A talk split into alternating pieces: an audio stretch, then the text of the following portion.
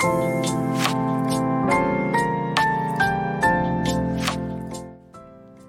んばんは。ガガのガガガガガガとおやすみラジオです。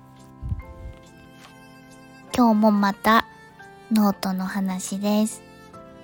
ノートっていうところで、あのー、なんでもない日常を書くっていうマガジンを主催してるんですけれど、そこ、そのメンバーを随時募集しているんですが、なんと、今日、東大の人からお申し込みをいただきまして、びっくりしました。なんか、東大の人って偏見ですよね。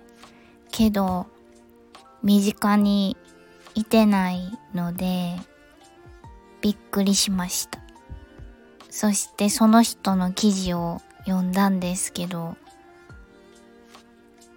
別に私と変わらへん記事の書き方でもっとびっくりしました。